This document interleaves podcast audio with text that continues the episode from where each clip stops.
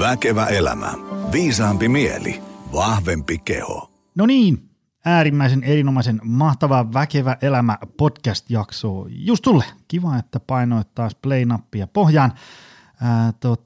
Meillä on tänään, meillä on taas tuhti menu, me puhutaan tänään... Sen mä tiedän, että me puhutaan tänään ainakin painonnostosta. Sitä en tiedä, mihin me lopulta päädytään, mutta siitä aloitetaan. Se on meidän kattoteema, että miksi ihmeessä painonnostoa, minkälaista se valmentaminen on, miksi ihmiset tykkää siitä, mitä hyötyä siitä on. Ja en tiedä. Meillä on tänään sanavalmis vieras, joten en halua tässä nyt sen enempää johdatella. Uskoisin, että tästä tulee vallan mainio setti. Ihan just otetaan päivä vieraslangoilla, mutta muistetaan vielä, että jos haluat voimalla, niin ei muuta kuin kaivappa Optimal Performance Center esiin. Me ollaan tässä Helsingin Pasilassa ja Lahdessa ja voi ottaa ihan vanhan kunnon kymppikortin tai salijäsenyyden ja voimalla ihan noin niin kuin itse omaksi ilokseen. Tai jos tuntuu, että tuloksien saavuttaminen helpottaa, että palkkaa coachin, niin kaiva meidät esiin. Voit laittaa mulle jonkun somekanavassa yksityisviestiä, että hei, mulla on tämmöinen vaiva, kuka olisi teiltä hyvä coachi ja mäpä sitten opastan oikeaan suuntaan. Voi hypätä mukaan pienryhmätreeneihin tai aloittaa personal training yksilövalmennukset. Ja sitten jos tuntuu, että teidän työyhteisöön toimisi sellainen tämmöinen niin kuin näyttöön perustuva tolkujuttu, mutta ihmisläheisellä otteella maustettu luento, workshopi, luentosarja verkossa tai siellä teillä kivijalassa, niin minä tai vaimo Kaisa Jaakkola voidaan heilauttaa mestoille. Varmaan parhaiten onnistuu sille, että jos heität viestin suoraan mulle joni@optimalperformance.fi, niin mä voin kilauttaa takas. Jutellaan vähentämistä, kenkä puristaa ja katsotaan, miten voidaan olla avuksi. Mutta hei, Matti Masa Vestman, tervetuloa. Kiitoksia kutsusta. Hei, sua on useampaan otteeseen toivottu tänne, niin jälleen kerran saadaan ruksittua yksi kuulijatoive pois listalta. Me jutellaan tänään pitkät tovit painonnostosta ja mitä kaikkea siitä on hyötyä ja kenelle se sopii ja miksi ihmiset sitä tekee ynnä muuta tällaista. Aloitetaan lyhyesti siitä, että kuka sä oot ja mitä sä teet ja mistä tuut ja niin edespäin. Minkälaisella? Mä tuossa aamulla alkulämpimikseni lueskelin sun haastiksia Hesarista ja mistä kaikkialta ja mulla on vähän kärryä, mutta kello on vähän kuulijoille.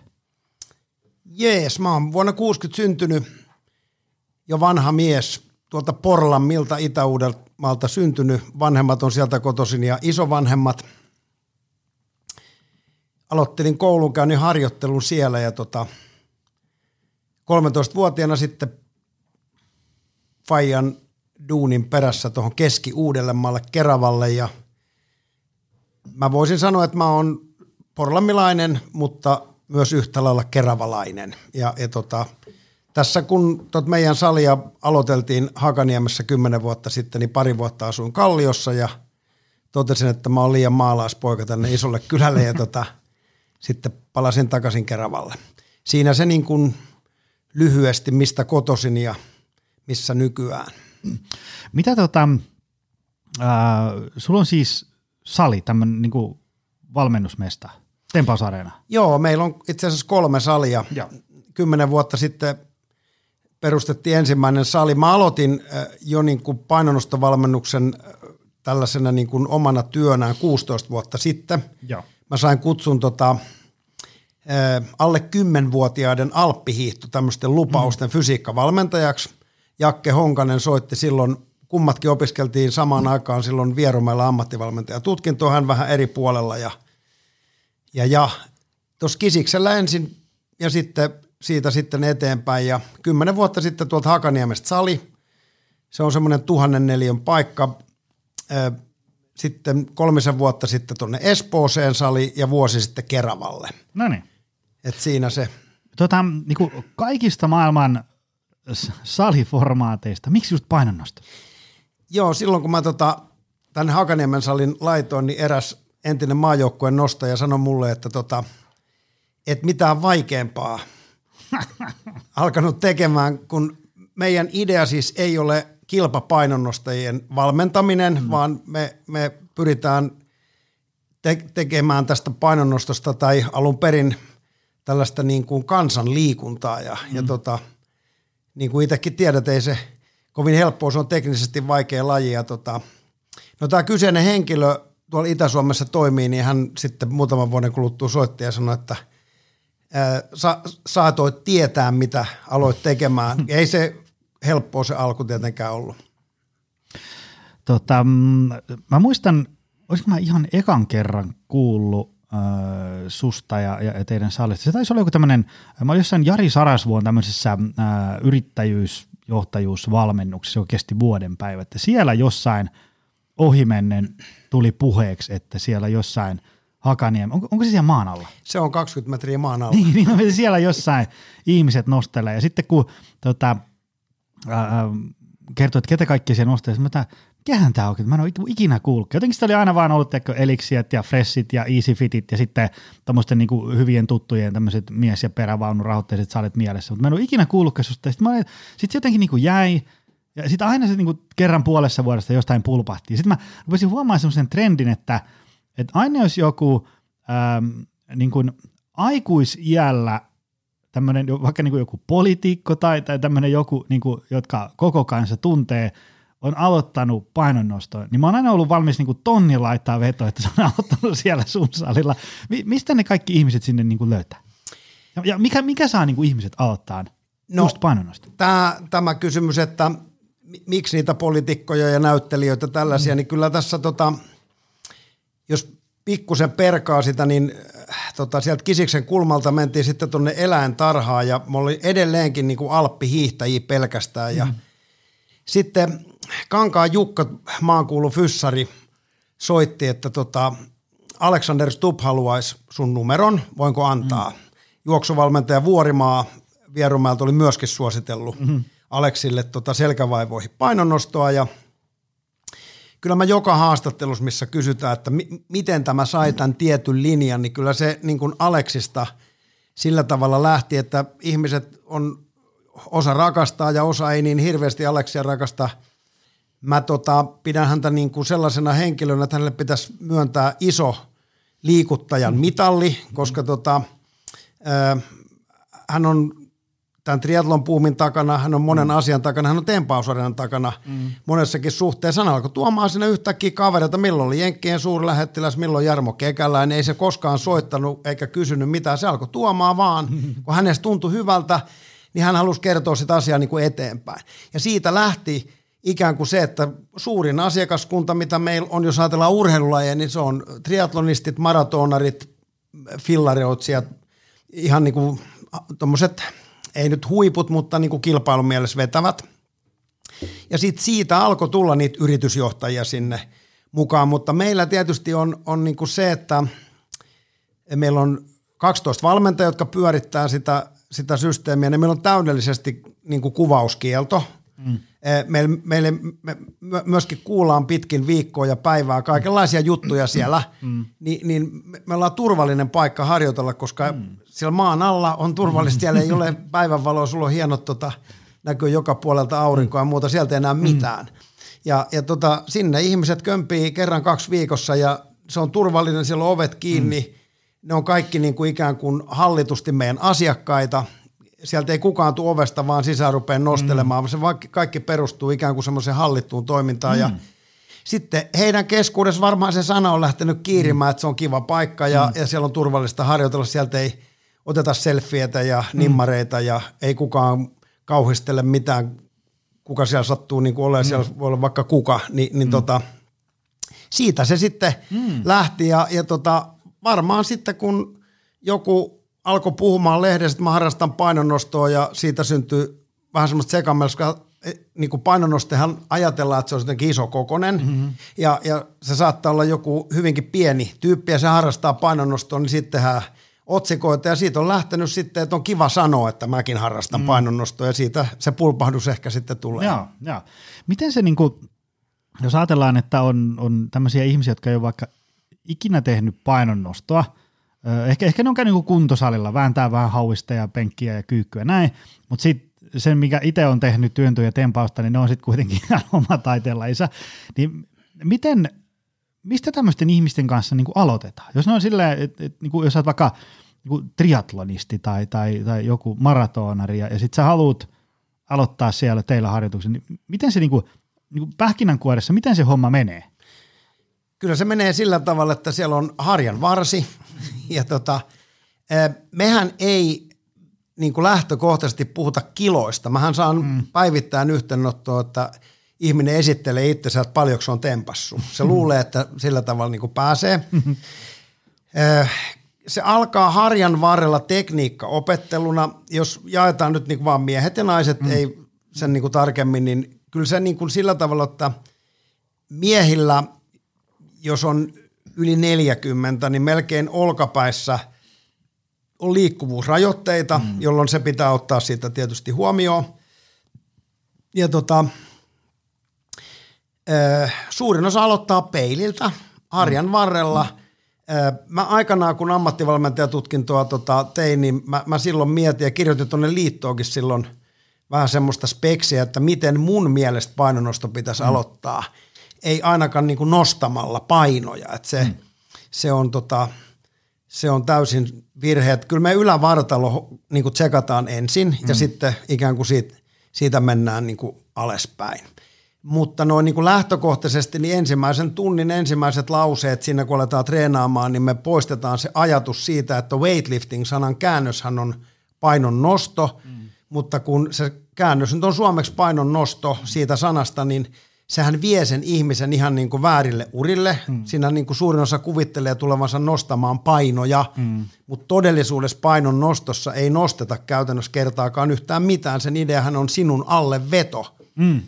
Ja se koko alkuajatus lähtee käytännössä siitä, että mä käytän aivoista sanaa ylämunuainen, niin sieltä poistetaan käytännössä se ajatus siitä nostoajatuksesta kokonaan ja siihen perustuu se resepti, millä se on monta kertaa laitettu uusiksi ja mä oon huomannut, että ei se on ihan päin persettä, että pitää muuttaa ja vaihtaa ja näin ja noin, mutta noin lähtökohtaisesti niin ajatus siitä, että sun on mentävä tangon alle, niin me aletaan siitä se opetus ikään kuin tekemään. No tietenkin, jos ajatellaan, että mitä se on se painonnosto, niin riippumatta siitä, että mihin maahan tai kaupunkiin ja kenelle vanhemmille lapsi syntyy, niin noin vuoden ikäisenä, kun lapsi opettelee kävelemään, niin hän aloittaa leikkimään slaavikyykyssä riippumatta siitä, mikä on äidin ja isän nimi tai ihonväri. Se tekee sen automaattisesti. Ihmiskeksijä olisi todennäköisesti osannut myöskin opettaa pienen lapsen lankuttamaan, jos se olisi niinku parempi juttu, mutta minkä hemmetin takia ne kaikki lapset kyykkää. Se on sitten, kun sieltä ylävartalosta käytännössä päästään, niin mehän ollaan kyykkykoulu. Koska jos sä oot lukenut mun juttu, niin mua on puhuttu niinku kyykkyapostoliksi sillä tavalla, että tämähän ei perustu mihinkään tiedennäyttöön, mutta mun väittämä olisi semmoinen, että jos jokainen suomalainen ihminen tekisi 30 tempausvalaa joka päivä oikein, että se pääsisi sinne, minne se pieni lapsi yksivuotiaana pääsee ja pystyisi pitää tangon sijan pään päällä, niin todennäköisesti meidän sanastosta lähtisi selkäkipu kokonaan pois. Et siitähän siinä niin kuin loppupelissä on kysymys. Se, että milloin, kun sä oot itse kokeillut sitä tempausta kyykkyä, että milloin se ihminen sitten ottaa pienen tangon ja alkaa yrittää ikään kuin sitä nostorytmiä, niin hän on varmaan niin kuin 4-6 harjoituskertaa ensin niin kuin käyty näitä kaikkia juttuja läpi ja tsekattu. Meillä on muutama fyssari sitten, jos me todetaan, että nyt on semmoinen tilanne, että noi olkapäät ei muuta kuin kipeydy tästä harjoittelusta, niin sitten meidän täytyy ajaa niin kuin toista väylää. Mutta yleensä se on aina se olkapää ja mies, joka siellä niin kuin se niin kuin se rajoite on, että tanko ei mene oikealle kohdalle. Niin, että se liike ei onnistu sen takia, että on niin kuin notkea kuin näkkileipä. Kyllä. Että se ei ole niin kuin voimakysymys. Ei. Joo. Ei missään tapauksessa. Että tietysti painonnostossa on jo nykyään tietysti kaiken näköisiä hienoja välineitä, mutta kyllä mä esimerkiksi teetän paljon niin kuin tankoja sillä tavalla, että meillä on kilon tankoja, meillä on 2 kilon tankoja, 4 kilon tankoja, 5 kilon tankoja sillä tavalla, että jokaiselle löytyy niin kuin se tanko, vaikka mä sanoin, että painonnosto ei ole niin kuin nostamista, mutta se tarvii kuitenkin painon, että me saadaan ikään kuin vastavoiman tunne jalan alle, jolla me niin kuin käytännössä liike tehdään. Et keppihän on niin kuin lämmittelyväline, mutta melkein niin kuin muutaman pienen sarjan jälkeen niin meillä asiakas saa pienen painon, niin sitä on ikään kuin helpompi tunnistaa sitä liikettä. Joo. Mitä mitä sitten kun ollaan niin kuin päästy vauhtiin? Nyt aletaan olemaan sen verran vetreä, että niin kuin tämmöinen tempausvala ja valakyykky onnistuu ja niin edespäin, niin mitä sitten aletaan tehdä? Miltä näyttää joku tämmöinen niin kuin meikäläisen kaltainen 43V tarvitsisi vähän tehdä jotain tyyppi on ollut siellä nyt tovin ja nyt mä haluaisin, niin kuin, että okei, nyt treenataan niin kuin ilman heittomerkeissä tosissaan. Mitä sitten tehdään? No sitten oikeastaan kun nämä liikkuvuudet on turvallisesti kunnossa ja kaikki näin, niin kyllä se, jos me puhutaan nyt tempauksesta, rinnallekäännössä on niin kuin samasta asiasta kysymys, mutta niin kuin ojotaan vähän, niin kyllä se ensimmäinen oppi tietysti on se, että opetellaan ikään kuin siitä lantiosta se voiman tuotto ja sen suunta, koska meillähän paljon tulee urheilijoita, jotka kertoo harrastavansa painonnostoa, mutta kun tempaushan ei ole pelkästään se, että pidät vähän leveämmältä kiinni, vaan tempauksen teho niin kuin vaikka apuharjoitteena sille juoksijalle tarkoittaa lantion voiman kokonaisvaltaista kasvua ja se edellyttää oikean tekniikan, niin se lähtee nivustempauksesta käytännössä siinäkin, niin me ei mennä niin kuin maasta hakemaan, vaan me lähdetään vaiheittain siitä sylistä viemään erilaisista korkeuksista puolelta vältä reittejä polven päältä ja polven alta ja hyvin paljon, voisiko sanoa, että kuukausia tehdään töitä vain ikään kuin polvilumpion yläpuolelta, että me vahvistetaan sitä lantiota. Mä sanoisin, että suuri virhe on lähteä yrittämään maasta sitä nostamista, koska se maasta nostaminen on eri laji, vaikka se on tempaus kuin polven päältä. Siitä polven yläpuolelta olevat niin kuin korkeudet pitää handlata niin kuin aika hyvin, että voi lähteä ikään kuin eteenpäin. Ja tästä syystä niin kuin se John YouTube, joka kaikkia siis lajeja valmentaa myöskin painonnostoon, niin siinähän ihmiset, kun ne katsoo kilpanostajia, niin se nostaa sieltä maasta ja ihmiset on kauhean niin kuin kiima päästä sieltä alhaalta, kokeilee paljonko mä saan, mutta meillä se ei valitettavasti onnistu vasta kuin luvan kanssa sitten, kun ollaan riittävän hyviä siitä polven päältä. Mitä minkälaisia väärinymmärryksiä sun mielestä liittyy painonnostoon? Jos ajatellaan, että on varmasti niin kuin iso joukko ihmisiä, jotka on löytänyt teille, mutta mä voisin kuvitella, että aika moni katsoo jotain sun haastiksia tai sun valmennettavia haastiksia, jotka on pärjännyt kisoissa, niin lehdestä on silleen, että apua, mä en ei koskaan.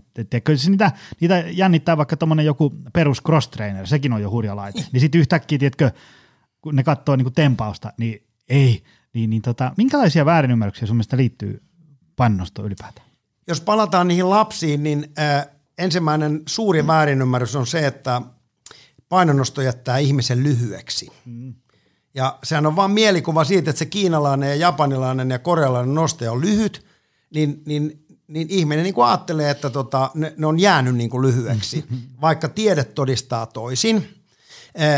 Meillähän esimerkiksi lasten atleettikoulut, niin ne alkaa 5 vuodesta. Et kun multa kysytään monta kertaa, että minkä ikäisenä voi aloittaa, niin sen ikäisenä, kun jaksaa kuunnella valmentajaa, niin siinä on se ikä. Mutta mieluummin ennen kasvupyrähdystä.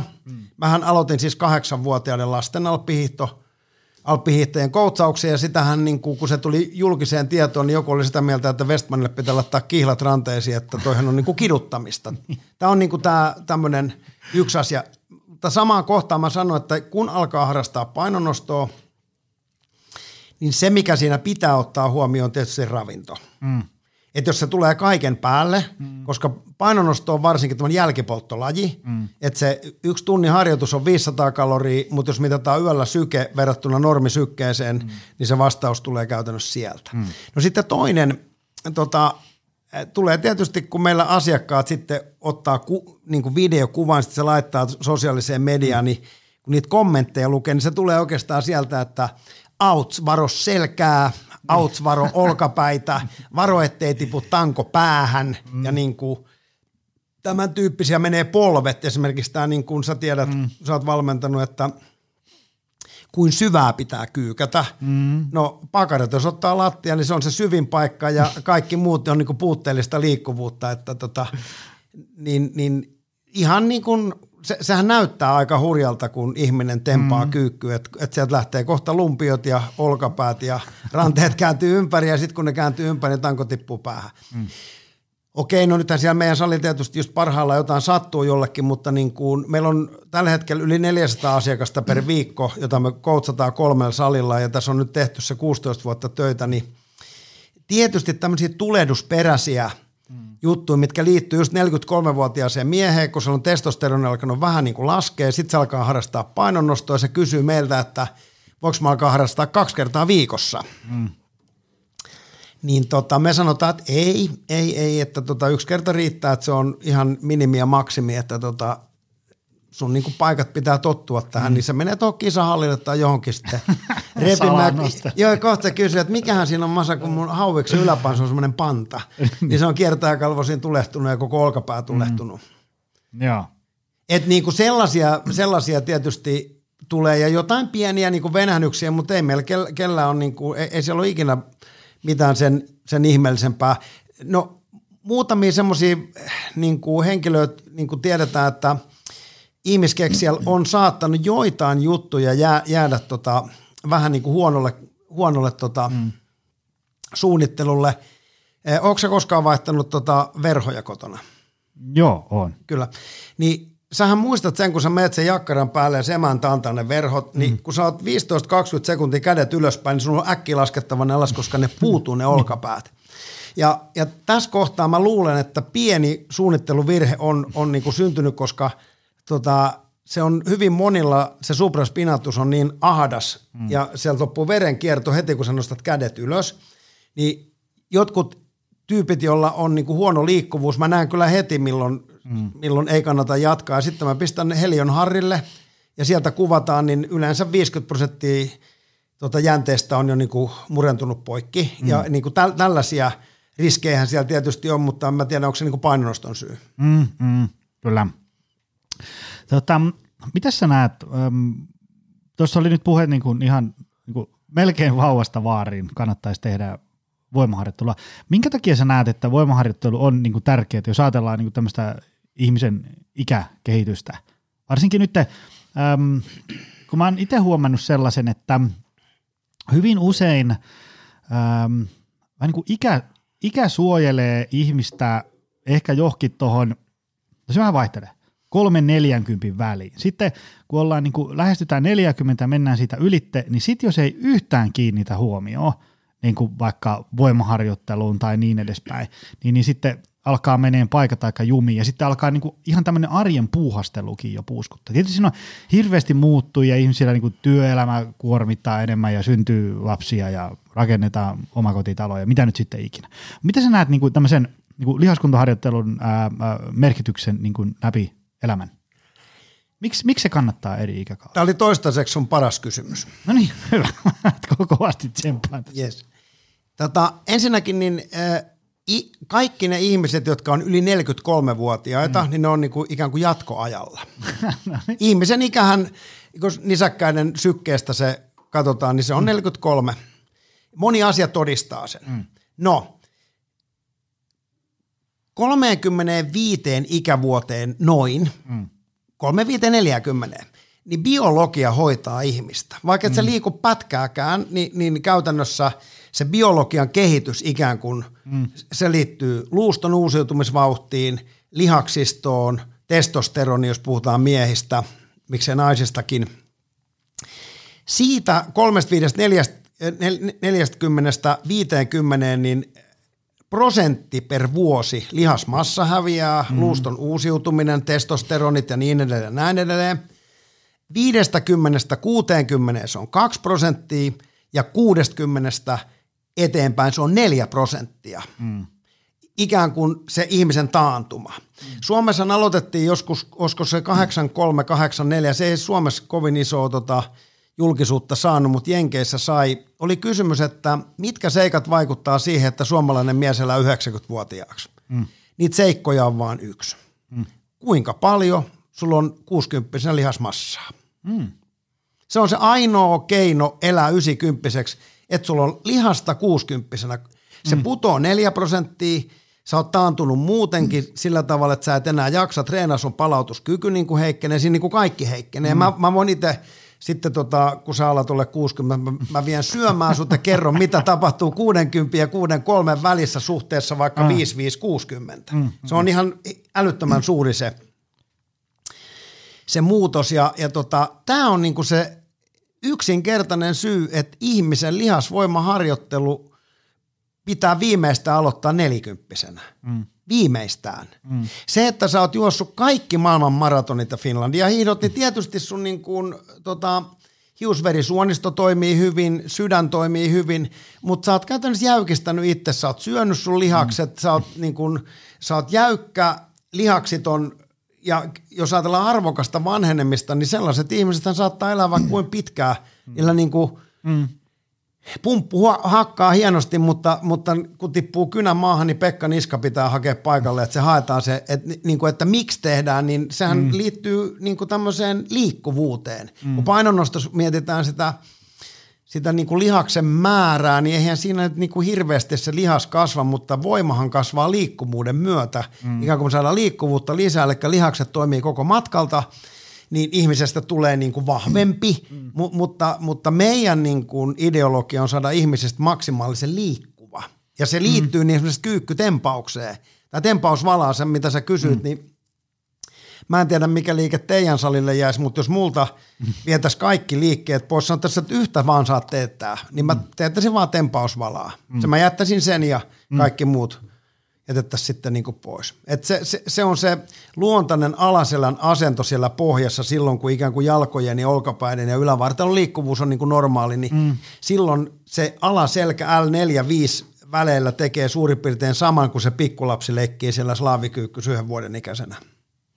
Joo, ja se nyt mä oon itse usein niin kuin omilla luennoillakin esimerkiksi, kun puhun, niin siellä on niin kuin paljon meikäläisen ikäisiä ja tästä sitten niinku 8 vuotta suuntaan ja toiseen, puhutaan paljon siitä, niinku moni siellä nyökkäilee, että silloin niinku 25-vuotiaana niin sai elää niinku aika kuin pellossa. Siis sillä tavalla, että niinku, jos nyt vähän jakso liikkuu ja katso mitä söi ja näin, niin sitten jaksoi. Ei se nyt univajekaan niin kauheasti silloin tuntunut, jaksopaina menee. Mutta sitten tosiaan kun joku sellainen 40 pyykki siinä ohitetaan, niin sitten se huomaa, että ei pelkästään tekkö joku, niin kuin, ei mene niin monta leukaa ja juoksu ei kulje, vaan ihan huomaa silleen niin kuin arjessakin. Tekkö, että sä kävelet jotkut portaat ylös ja sitten sä huomaat, että mä oon nyt tässä niin kuin kohta vartin istunut vieläkin puuskuttaa. Ja sitten semmoiset niin kuin, tulee semmoista ähinää, että jos sä nouset tuolilta ja autosta, niin ja sitten niin kuin alkaa niin kuin vihloon paikkoja ja sitten kaikki semmoiset, kun tulee joku jumitus johonkin tai vähän niin kuin venäyttää jonkun, niin jos ei sille tee niin kuin tietoisesti jotain, niin se kestää niin kuin ihan hirvittävän pitkään versus se, kun oli 25. Se on just näin ja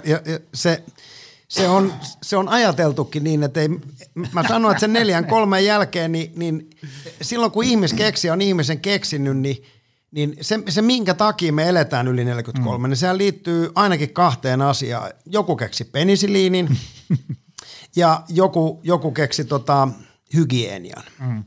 Eli viemäriverkot, kaiken maailman puhdistuslaitokset ja pelit ja vehkeet, plus nyt sitten tietysti tehdään kevyempiä töitä ja niin kuin sillä tavalla, niin mulla on jotenkin semmoinen tunne, että tämmöiset yleiset niin kuin ajatukset ja ohjeet, jos me tämä sun tarina jatketaan vähän pidemmälle, että se ähisee ja puhisee, sitten se on 45.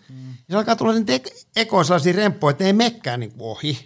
Sitten se menee sinne työterveyshuoltoon. Tietysti kun aina olotetaan, että joku auttaa mua, että mä en itse tarvitse enää auttaa mitään, että joku fiksaa vähän. Niin mä en halua niin kuin moittia, mä niin kuin ymmärrän kyllä se, että jos se lääkäri antaisi niin kuin toisenlaisia ohjeita, niin se ottaisi niin kuin riskin, niin sehän on niin kuin silleen, että se kysyy, että niin, että Joni, sulla on vähän ylipainoa. Paljon sä katsot alkoholia? No mä otan viikonloppuna, ja saatan mä ottaa viikolla vähän viiniä. Okei, miten sä liikut? No hyvin vähän. Niin siellä tulee semmoinen ohje, että sun pitää niinku parantaa sun ruokavalio, ja lisätä liikuntaa. Mm. No, jos on miehestä kysymys, niin se, että me kävellään tuossa iltaisin vähän niin kuin liikutaan, niin tästä tulee se ongelma, että se ei kiihota meidän testosteronia. Sehän on rohkeuden ja huimapäisyyden ikään kuin hormoni. Mm-hmm. Ja siitä syystä lääkärin pitäisi sanoa, että sun pitää nyt palkata, kuule Joni, PT. Sä voit jatkaa viinijuontia, jos sä haluat, mutta nyt sun pitää niinku ottaa puolen vuoden semmoinen kuuri. Sun pitää laittaa lihaksista parempaa kuntoa. Mm. Älä yritä laihduttaa, yritä laittaa niinku lihakset parempaa kuntoa. Kun sä tunnet sen testosteronin huuman, mikä syntyy siitä lihasvoimaharjoittelusta, niin sä alat ihan itse tekemään niitä päätöksiä. Että mä en muuten keskiviikkona, mä tämän saunaolueen nyt väliin, ne on niinku pieniä päätöksiä, mutta jos aletaan heti laihduttaa ja 4-5 asti, jos sä oot tottunut niinku ne saunaolueet juomaan ja konjakin ja ginitonikin ja näin, ja sulle sanotaan heti, että sä et voi näitä niinku ottaa. Sun pitää antaa niinku ne tehdä. Meillähän moni tulee sanoa, että kun mä oon sitä ja mä oon tätä, treenataan nyt ensin puoli vuotta, katsotaan mitä sitten tapahtuu. Niin ihmiset rupeaa vaan itse niinku ikään kuin tekemään niitä päätöksiä. Joo, hei, tästä päästään mun niin kuin mukavalla aasinsilla mun seuraavaan kysymykseen. Millä me niin kuin motivoidaan, niin kuin jotenkin, en tiedä, sisäisesti motivoidaan, millä me saadaan ihmiset vaikka treenaamaan nyt lihaskuntaharjoittelua ympäri vuoden, niin että se ei ole sellaisia, teikö tammikuussa 2,5 viikon 4 bodausta viikossa rutistus, vaan että se olisi semmoista niin kuin ympäri vuoden tekemistä ja niin, että se ihminen niin kuin haluaa mennä sinne itse. Se ei treenaa sen takia, että vitsi kun mä vahingossa nyt ostin ton salijäsenyyden tai hitto kun mä tein puolen vuoden sopimuksen tämän Valkun kanssa, vaan sen, että se niin kuin itse haluaa mennä treenaamaan. Mistä sun mielestä syntyy tällainen? Mikä yhdistää niitä ihmisiä, jotka ennen ei treenannut ja nykyään treenaa? Niin mitä siinä on niin kuin tapahtuu? Tämä on lähes yhtä hyvä kysymys kuin se paras. Mä käyn luennoilla kanssa paljon ja mä aina sanon, että kun ihmisethän voidaan jakaa niinku liikuntavimmaisuuden kautta niinku 3 koriin. 25-30% on semmoisia ihmisiä, että ihan sama tuliko korona, sataako puukkoja, puntareita, niin ne ihmiset keskimäärin liikkuu 3 kertaa viikossa. Sen 30% sisällä on myöskin kilpaurheilijat. Miksi ne tekee niin? Se liittyy koteihin.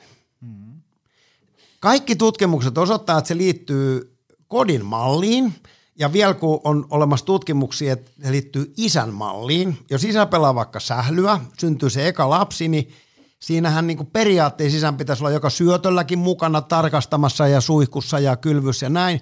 Mutta jos isä vaan sanoo, että mä harrastan säbää, mä käyn pelaamassa, vaikka siitä tulee vähän kitinää, niin silloin niin kuin tutkimusten mukaan niin kuin pitkässä juoksussa sille lapselle suuri merkitys, että tuleeko siitä liikuntavimmainen. 20% vihaa liikkumista, sama syy kääntäen. Ne vanhemmat ei ole innoissa liikkumisesta, ne on innoissa jostain muusta. Niistä lapsista tulee siis aivan loistavia lapsia, mutta ne, kun menee kouluun, ne on vähän köntyksiä, ne ei pääse, niitä ei oteta pesäpallojoukkueeseen mukaan ollenkaan. Me katsomme istumaan, koska sun jengi häviää aina, niin sille tulee lisää liikuntavimmaa. Ja sitten käytännössä ne kärsii sitten 40-50 kaikista eniten.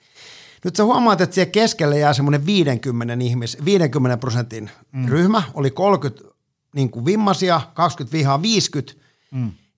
Ei vihaa, mutta se on se ryhmä, joka normaali kuntosalin pitää pystyssä. Ne ostaa tammikuussa puolen vuoden lapun ja elokuussa. Ne palkkaa sen PT:n, että mä pääsen vähän vauhtiin. Ja sitten kun ne jättää sen PT:n pois, niin ne pari kertaa käy pyörähtämässä siellä ja sanoo, että sitku ja mutku.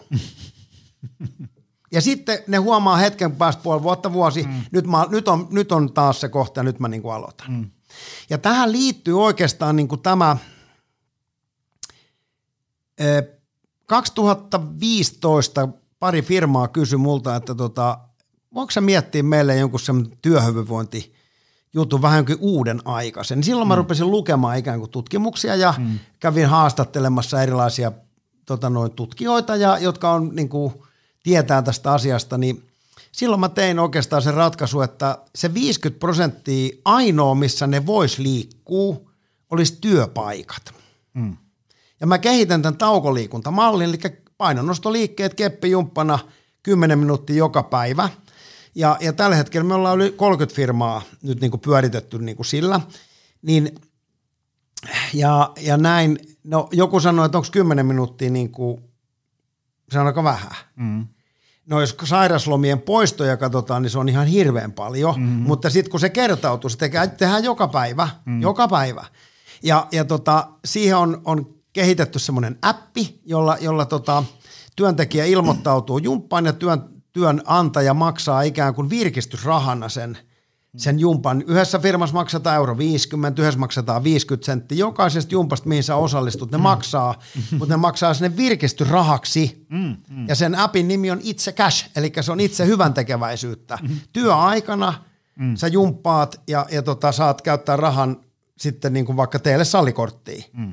Ja meidän bisnes on siinä se, että me koulutetaan ne taukoliikunnan vetäjät, jotka on nimeltään tämmöisiä tulenkantajia, että tietty määrä jokaiseen firmaan, mihinkä mennään, niin se on semmoinen vuoden mittainen koulutusohjelma, joka me koulutetaan. Ja niiden tehtävä on niin kuin pyörittää. Se ei tule kulmahuoneesta, ei henkilöstöjohtajalta, se ei tule miltään semmoiselta, vaan se työympäristö alkaa niin kuin ikään kuin keskenään touhuilemaan.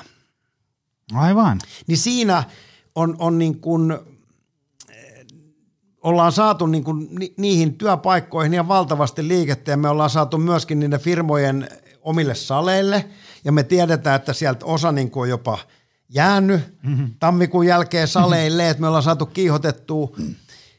Mutta se, että sä heristät sormea ja sanot, että nyt sun pitäisi niin kuin aloittaa, niin ne niin kuin se 50% vaatii ulkoisen valmentajan. Niin 30% on sisäinen valmentaja. Niillä on niinku se semmoinen vimma, että mun on pakko saada. Mitään muuta maailmassa mä en halua niin paljon kuin rasittaa itseäni. Ja tää 20% vaikka maksaisi lonkeron per kyykky, niin nehän ei niin kuin, ne vihaajat ei niin kuin lähde siihen. Joten niin kuin se 50% on se, millä tätä kansaa voitaisiin parantaa vaikka kuinka paljon. Mä omalta osaltani niissä työhyvinvointijutuissa sitten olisiko 10 000 ihmistä, 8 000 ehkä me ollaan niinku käyty läpi ja kyllä ne tulokset on sellaiset, että ihan minkälaisia tuloksia? Mitä siellä niinku no jos otetaan keskimäärin, niin näissä kaikissa yrityksissä niin tuki- ja liikuntaelinten sairaslomista, jos niinku lasketaan se, tuki- ja liikuntaelin sairaslomiksi katsotaan siis niska, hartia, seutu ja selkä, niin keskimäärin 50% sairaslomat häviää vuoden aikana, kun ihminen jumppaa keskimäärin 3 kertaa viikossa sen 10 minuutin jumpan. Ja tämä on siis tämmöisen myyntimiehen juttu, ja nämä on työterveyshuollon raporteista luettavissa ne, jotka on antanut ne ikään kuin lukuun meille, mutta se, että niin kuin mä sulle ennen kuin lähetys alkoi, tästä vähän puhuttiinkin, niin siinä on se, että mä en usko siihen, että me lähetellään jotain videoita, koska ne ihmiset niin kuin, ne vaatii sen fyysisen tyypin. Niin, että siellä on joku ihminen niin kuin kyllä. Verta ja lihaa siinä mestalla. Kyllä, koska mehän puhutaan tietysti koko ajan tästä niin kuin fyysisestä hyvinvoinnista, mutta kun ihmisellä on se toinen puoli, sillä on se, niin kuin se henkinen puoli ja mä ainakin niin kuin mielenkiinnolla odotan niin kuin tulevaisuutta, että kuinka huonoksi nuo ihmisten päät menee tällä etätyöllä, koska sille henkiselle puolelle mehän ei tarvita kuin vain toinen ihminen. Mehän tarvitaan siis tunteiden tunteminen, viha, rakkaus ja näin ja noin, niin pystyykö se Teamsilla niinku syntymään? Ja riittääkö, että kiukuttelee kotona vaimon kanssa ja iloitsee ja minkälaiset tunteet tulee? Koska nyt on suuri murros tullut siinä, että meillä ei ole enää työkavereita. Meiltä puuttuu ne, että hitto taas se Joni haki kahvia, että eihän se tee mitään tänään. Ja sitten palaverissa taas se Joni keksi hyvän jutun, että se on hyvä jätkä. Tämmöiset jutut, niin kun, ne jää kokonaan niin kun pois ihminen on kuitenkin kokonaisuus, että vaikka se kuinka kyykkää ja liikkuu ja tempaa ja näin ja noin, niin se työssä jaksamisen toinen puoli on se, että meiltä monelta puuttuu ne kaverit. Mm, näin on. Ja sen on huomannut tuossa johonkin niin kuin synkimpään korona-aikaan, tai semmoisessa ajassa, missä oltiin niin kuin edelleen siellä kotikonttorilla, niin se oli aika jännä huomata, kun sielläkin jutteli siinä Teamsin välityksellä ihmisten kanssa, niin kun siellä oli semmoisia tyyppejä, jotka oli tullut taloon, niin kuin ennätys taisi olla niin kuin 1,5 vuotta aikaisin, mutta ei ollut nähnyt työkavereitaan koskaan livenä. Olisi se kyllä hurja ajatus. Kyllä. Tietenkin on töitä, jos ajatellaan, että joka vaatii nörtit, kirjanpitäjät ja tämän tyyppiset, mutta jos siinä on pikkunenkin ripaus niin kuin luovuutta, myynti, markkinointi ja tämän tyyppiset tuotekehitysjutut, niin kyllä se niin kuin jotenkin tuntuu hankalalta. Mä oon nimittäin tehnyt ihan oikeatakin töitä. Mä olin melkein 19 vuotta mekaanisen metsäteollisuuden konsulttina, eli tämmöisessä tuotekehitys suomalaisessa firmassa, ja mä oon niinku sieltä sitä niinku peilaillut, kun mä oon noita luentoja pitänyt, että mitä tässä uskaltaa niinku sanoa, niin kyllä meillä kaikki innovaatiot syntyy sille, että on käytävä, on ollut johtoryhmiä, kaiken näköisiä kokouksia, 2 miestä on kahvikupit kädessä, toinen nojaa toiselle puolelle, jalka seinässä, toinen toisella puolella, jalka seinässä, ja sitten se keksintö niinku tulee niinku siinä. Niin sen tyyppiset jutut sieltä niinku jää pois. No toisaalta sitten tähän taukoliikkumiseen liittyen, niin kun me ollaan aloitettu se ennen koronaa, ja se toimi niin kuin älyttömän hyvin. No sitten tuli se korona, ja se toimi siinäkin hyvin, koska ihmiset halusi niin kuin tavata ne toiset ihmiset, ja ne tulenkantajat alkoi vetää sitten niin kuin ikään kuin lankoja pitkin. Sitten se rupesi niin kuin hyytyä.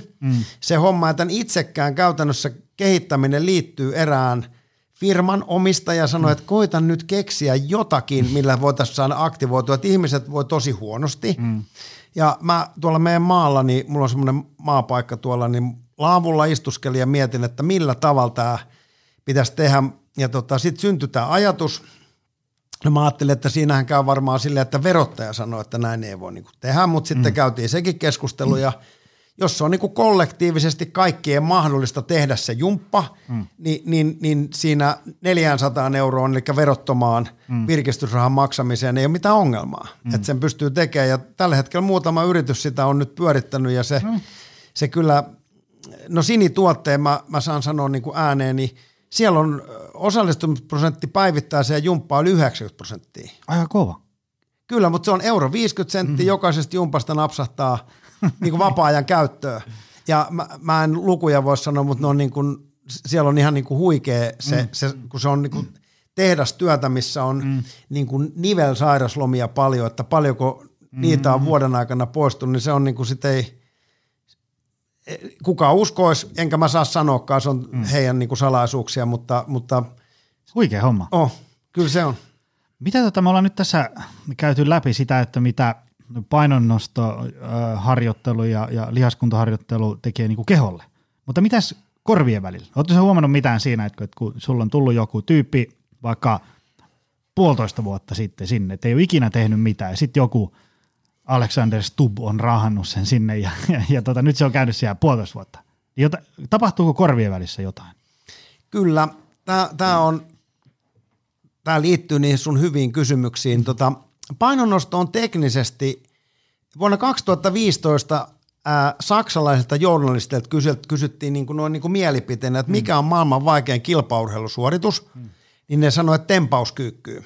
No se perustuu ehkä osittain siihen, että tuolla Bulgariassa aikanaan tutkittiin, että jos ei me saivartelemaan ruveta, niin ihmisillä on 600 lihasta, niin tempauksessa 426 lihasta tekee töitä sen 2 sekunnin aikana. Niin kuin mä oon monta kertaa jo tänään sanonut, että se on teknisesti äärettömän vaikea laji ja se on ainoa keino, millä sä voit oppia sun oltava läsnä. Sun on oltava siinä nostossa läsnä.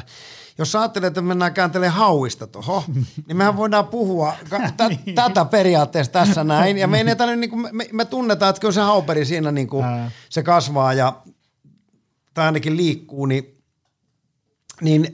se 90 minuuttia tai 75 minuuttia, mitä meidän harjoitukset kestää, niin siinä on niinku me ollaan ymmärretty se, että kun me kehitetään se harjoitus oikeanlaiseksi sille 1,5 vuotta harjoittaneelle tyypille, ja meillähän niin kuin harjoitellaan aina pienryhmissä 2, 3, 4, jopa 5 tyyppiä yhdellä valmentajalla. Se on harjoitusryhmä, ne on ne kaverit, kun ne tulee sieltä etätoimistolta, niin niillä on ne friendit, ne katselee, kun muut nostaa, ja sitten kun mä itse nostan, niin mä oon täysin niin kuin ikään kuin ulkona kaikista muista. Kun mä oon tuonne koulupuolelle lähtenyt, niin siellä on tutkittu esimerkiksi sellaista, että jos lapselle saisi 10 minuuttia päivässä aivoihin tauon, niin sen oppimiskyky nousee niin kuin 30%.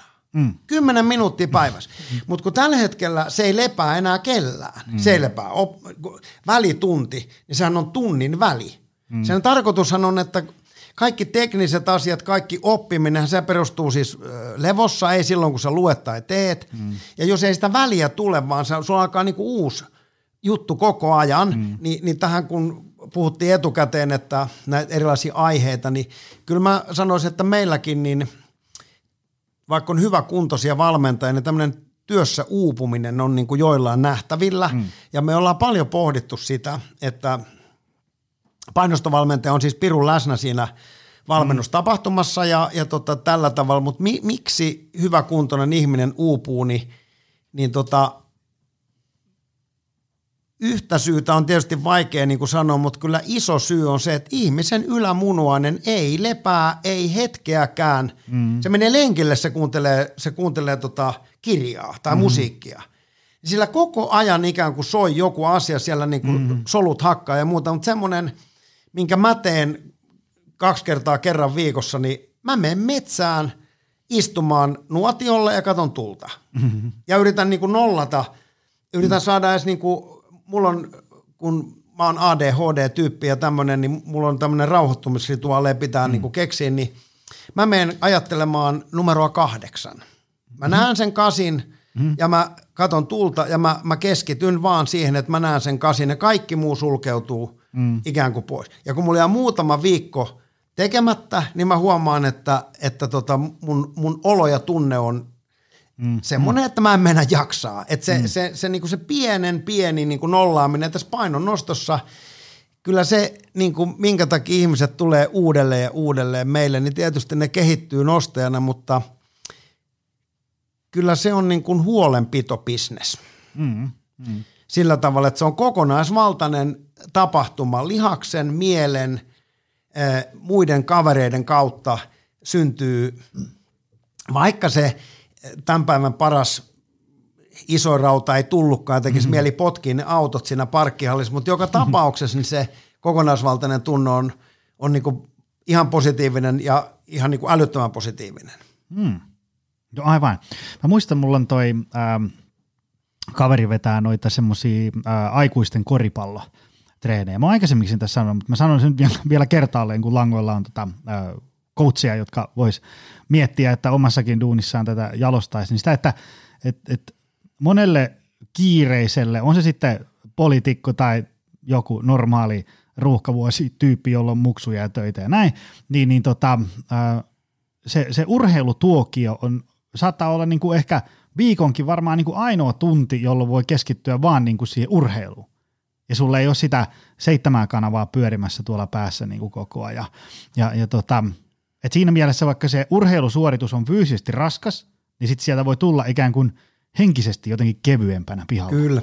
Ja ostan tämän. Ostat konseptin. Hyvä. Kyllä. Sä sanoit, että tämä yläkerran, mikä? Ylämunuainen. Ylämunuainen. Eli se että me ollaan niin kuin semmoisessa niin kuin loputtomassa ärsyketulvassa koko ajan. Siis sellaisessa, että niin kun on kahdenlaisia ihmisiä, ne tsekkaa niin puhelimen notifikaatiot, osa tsekkaa ennen kuin ne käy aamupissalla ja osa aamupissan jälkeen. Valtaosa kuuluu varmaan siihen ennen. Siis semmoinen, se on kun sä niin saat toisen silmän auki, niin sä tsekkaat, onko sinne työmailiin tullut jotain. Ja sitten se alkaa siinä niin 6:00 ja sitten se kaasu nousee ehkä 11 illalla. Niin meitä ihmisiä ei ole kyllä tehty sellaiseen ralliin ja sitten mä en oikein tiedä.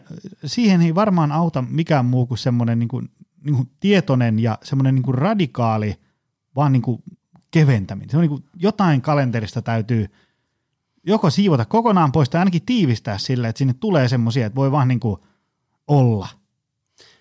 Joo, siis tällaisia ostan kaiken. Näin se pitäisi niin kuin mennä, mutta mä kysyisin, että meneekö tämä yhteiskunta siihen suuntaan?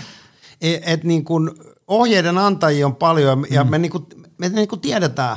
Me tiedetään, mä, niin kuin sanottu, niin mä oon sen Kepin ja Porkkanan kehittänyt sinne koulumaailmaan. Viime syksynä aloitettiin se ja on siinäkin lukenut paljon, niin on se nyt ihmeellistä esimerkiksi, että kouluuseen voida kännyköitä kieltää. Meillä on kypäräpakko, meillä on turvapakko, meillä on röökinpolttokielto sisällä, meillä on sitä ja tätä, niin me ei saada niinku selvien tutkimusten näytön perusteella kiellettyä koulussa puhelimia.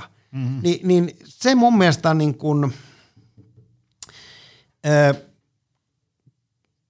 kuvaa sitä, että tämä ei ole vielä riittävän vakava tämä tilanne. Musta tuntuu, että sä olet 43. Joo. Niin meillä vielä jotenkin tämä homma pysyy, mutta kun mä katselen, mulla on siis lastenlapsia useita, niin, ja siellä on yli 10-vuotiaita, niin kyllä se niin vaikea on saada ne irti, vaikka sä yrität minkä näköistä siinä ulkona vähän pelaa ja heittää ja näin ja noin. Mä yhden jutun kautta, mä fanitan tällaista korealaista bändiä, että mä haluan yhden hyvän biisin näyttää ja muuta, että ne on niin uppoutuneita. Sitten jos sä rupeat kiukulla vetää sitä sieltä pois, sit sä ootkin paskaukku. Että se on sillain. Mutta mä en pelkää sitä paskaukku-hommaa, että ja kyllähän se nyt tietää, että jos me jos meillä aikuisilla ihmisilläkin on hankaluuksia laittaa se luuri pois ja keskittyä johonkin ystävän kanssa keskusteluun vaikka kokonaiset 10 minuuttia, niin eihän tuommoisella pienellä lapsella ole mitään toivoa taistella niitä algoritmeja vastaan ja niin edespäin. Mä itse asiassa just luin semmoisen twiittiketjun eilen, missä oli tämmöinen, se on yksi maailman suosituimpia YouTube-kanavia, missä on tämmöisiä pikkulasten, nyt puhutaan ihan tämmöisistä alle kouluikäisistä, niiden tällaisia videoita, ja se on yksi maailman suosituimpia YouTube-kanavia, ja ei siinä, meilläkin aina välillä katsellaan sitä rajallisesti pitkin päivää, mutta siinä oli, tavallaan puhuttiin siitä analytiikkatiimistä, joka miettii, että mitä niissä videoissa on, ja nyt mä hatusta heitän, ne oli kaikki semmoisia, että ne on tutkinut, että lapset tykkää keltaisesta väristä ja sitten ne videot on tehty silleen taktisesti lapsen perspektiivistä eli alakulmasta. Ja kun mietitään, että kun tämmöisiä videoita hierotaan niin ikään kuin koukuttaviksi kuin mahdollista, niin eihän semmoisella pienellä lapsella ja kouluikäiselläkään ole mitään toivoa. Kun eihän se tajua, että tämä ei ole mun aivojen kehitykselle ehkä kauhean hyvä juttu, niin kyllä siinä väkisinkin on joku tarvitaan vanhempia, tarvitaan jotain lainsäädäntöä siihen, että koska siis se oli mullekin suuri yllätys, että puhelimia saa olla koulussa. Okei, mä oon jonkun verran lukenut sitä, että kyllä, että jollain on tietkö joku diabetes, verensokerivahti siellä näin, tämmöisille sitten suotakoon asia erikseen, mutta semmoinen, että sulla on mahdollisuus mennä johonkin TikTokkiin. Siis jokainen täysikäinen, joka on järjestänyt palaverin, se tiedät, että jos ihmisillä on mahku siellä räplätä kännykkään ja niitä kännykkään, eihän se sitä palaverista ei yhtään mitään hyötyä. Se on ihan kaikille ajahukkaa. Niin sitten on hurja ajatus, että se olisi kuitenkin koulussa mahdollista. Ja se on tällä hetkellä, niin kuin sanottu, niin me ollaan tuolla Keravalla, tunnen Keravan päättäjiä, ja lyhyesti se meni niin, että aika monille varmaan tuttu Tiia Piili, niminen 4-kertainen aerobikin maailmanmestari ja Euroopan mestari, niin mä valmensin häntä Mastersseissa 2017-18 ja nyt hän otti yhteyttä viime syksynä, Tiia Peltonen nykyiseltä nimeltään, niin kyseli töihin ja mä sanoin, että nyt se kouluhanke alkaa, mitä mä oon suunnitellut 2016 lähtien ja sitten ollaan heittäydytty noin 100 oppilasta testattiin eri ikäisiä ja tutkittiin ja mietittiin ja pohdittiin, niin mä en edes tiedä, miten se niinku tarkalleen niinku menee, mutta niinku ne luokissa ei saa niinku sitä puhelinta niinku käyttää. Mm. Puhelimen voi ottaa pois, jos se on häiriöksi. Mm. No millä sä otat joltain 9-luokkalaiselta pojalta jonkun puhelimen pois, jos sanoo, että kun mä en anna sitä. Ja se ei voi mennä niinku ottamaan. Mm. Että se pitäisi kerta kaikkiaan, no nyt tietysti uusi hallitus on tullut ja mun mielestä hallitusneuvottelun alkuvaiheessa siitä niinku puhuttiin ja mun poikahan siellä neuvotteluissa on ollut myöskin mukana kansanedustajana ja sillä tavalla, että mä en ole niitä keskusteluja niinku käynyt, mutta silloin kun ne hallituskeskustelut on alkanut jo aikaisemmin ja niinku vaaleja niinku käytiin, niin tätä keppiä ja porkkanaa pyöritettiin, niin mä silloin Heikin kanssa juttelin, että kyllä siihen mun mielestä pitäisi niinku joku järki niinku tehdä ja en tiedä nyt minkälainen järki, tuleeko sieltä mitään järkeä, mutta mä toivoisin ihan niin kuin niiden lasten ja tulevaisuuden kannalta, että vaikka se niin raakaa olisi, että TikTokkiin en pääse 4 tuntiin ja mulla jää jotain niin kuin saavuttamatta ja joku menee niin kuin ohi, niin se niin kuin väkisin vedettäisiin. Mitä? Mulla on tämmöinen kysymys, ettei tämä vaan unohdu.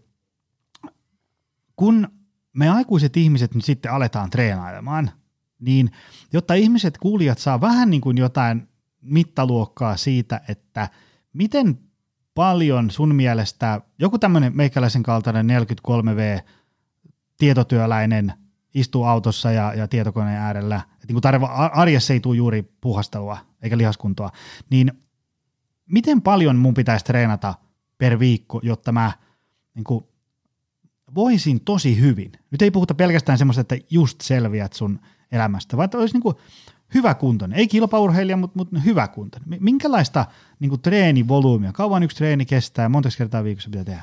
Mitä kaikkea treenissä on niin edespäin? Mä tuossa alkuun sanoin, että silloin kun aloitetaan painonnosto, niin se 1 kerta viikossa niin kuin riittää. Eikä oikeastaan saa enempää tehdä, mutta mun mielestä niin kun, jos puhutaan vaikka nyt sinusta sun ikäisestä miehestä, niin 2 lihasvoimaharjoitusta viikkoa, sydäntä 1 kerran ja sitten tuommoinen huoltava, mun mielestä niin kun lihasvoimaharjoittelun yhteyteen sopii hirveän hyvin pilates-jooga, ohjattu venyttely, sehän on niin kun semmoinen kanssa, kun mä oon noiden huippu-urheilijoiden kanssa ollut, niin tämähän on tämmöinen, mihin valmentaja tänään astuu, että jokainen venyttelee kotona.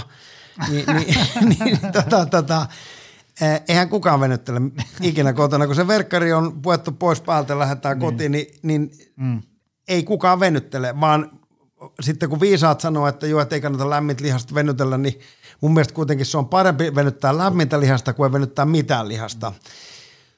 Mutta ne on niin kuin viikko-ohjelma, 4 harjoitusta, 2 lihasvoimaa, 1 uinti, pyöräily, ja joku tämmöinen, ja sitten 1 ohjattu venyttely, mikä menisi niin kuin joogan tai pilateksen niin kuin kautta, niin siinä se varmaan niin kuin olisi, ja se pitää nimenomaan tehdä vielä jos se olisi niin kuin painonnostotyyppisesti se lihasvoimaharjoittelu, niin se pitää tietysti olla maanantai, torstai, riittävästi välipäiviä tehtiin niin kuin palautua, ja ne jotkut pitkäkestoisemmat jutut tehdä siihen väliin, ja niin kuin sillä tavalla. Se kuulostaa aika hurjalta määrältä, jos ajatellaan, tiedätkö, tässä Kehä Ykkösen sisällä joku tietotyöläinen, jolla ei ole urheiluhistoriaa, niin se siltä ehkä katosi just värinaamasta, kun se kuunteli näitä määriä. Mutta onko se että me ollaan vaan niin kuin menty tosi kieroon siitä, että miten ihmisen olisi hyvä kuitenkin liikkua? Kyllä. No minkä takia meillä on niitä tietotyöläisiä, toimitusjohtajia, kiireisiä ihmisiä niin kuin hyvin paljon, niin tässä painonnostossa, niin kuin mä sanoin, niin 426 lihasta sen tempauksen aikana tekee töitä, niin mun väittämä olisi niin kuin tommonen, että monipuolinen painonnostoharjoitus kerran viikossa vastaa 2 käyntiä salilla. Ja tää on niin kuin se se juttu, minkä takia tämmöinen kiireellinen ihminen, joka nyt harrastaa, sitten käy vähän juoksemassa ja sitä triathlonia harrastaa, niin se riittävä lihasvoimaharjoittelu saadaan tehtyä 90 minuutin painostoharjoituksella. Mm. Täysin vedettynä siinä on jo osataan nostaa, pystytään samaan harjoitukseen tunkemaan työntöä, tempausta, kyykkyä, vähän erilaisia vetoja, muutama ylävartalo, spessuliike siinä lavalle, ei mihinkään käsipainohehtari lähtee. Niin mä sanoisin, että toi on yksi syy, minkä takia ne yritysjohtajat siellä pysyy, koska niillä on kiire ja miksi meillä on kaikki 7 vuodot täynnä ja pitkät jonot kaikkiin, niin siitä on helppo se päivä alkaa, että siitä tunti 15, 90 minuuttia, miten kelläkin on aikaa tehdä se treeni, niin siellä on kaikki lavat käytännössä joka aamu täynnä 7:00 ja joku sanoo, että perusta 7 sali, niin kuka, niin kuin tiedät, niin mennään vuokraamaan salia, että maksetaan vaan 7-8 vuokraa. Hei, tää oli hyvä setti. Tässä oli paljon hyviä ajatuksia. Käytätkö sä jotain, mistä ihmiset löytää? Onko jotain somekanavia, sivuja? Mähän, jos tähän loppuun vielä voisi sanoa, niin mä 2019 lopetin tietokoneen käytön kokonaan. Aika kova. Siis mä vaimo joskus, ei ole tuolla puhelimella, niin kuin menee johonkin pankkiin, jos ei niin kuin näin ja noin, mutta mä tein silloin, mä silloin yritin niin kuin pysyä kiinni jotenkin niin kuin tässä nykyelämässä, mutta mä huomasin, että se vie mun luovuuden täysin. Ja kyllä mä sen päätin, että mä teen vaan niitä asioita, mitä puhumalla voi tehdä. Mä en tee mitään muuta. Ja mun tilanne tietysti, tytär on toimarina Katarina tässä Tempausareenan toiminnassa ja sitten näissä työhyvinvointifirmoissa on eri ihmiset, että mä saan tehdä nyt sitä työtä, mitä mä haluan, mutta Tempausareenan sivuilta, Keppi ja Porkkanan sivuilta, niin sieltä löytyy mun yhteystiedot. Se on Keppi et Porkkana. Sieltä jonkinlaiset sivut on siihen ehditty niin kuin rakentelemaan. Ja Tempausareena taitaa tulla vähän uutta sivua ja uutta ideaa, mutta kyllä sieltä mun numeron saa. Hyvä. Mä laitan ne tuonne show notesiin. Ihmiset löytää sut ja Tempausareena ja Kepit ja Porkkanat. Yes. Hei, kiitos tästä. Tää oli kiva. Kiitoksia kutsusta. Ja kiitos sulle, arvoisa ystävä. Se on ensi viikolla taas. Se on moi. Tutustu lisää aiheeseen optimalperformance.fi ja opcenter.fi.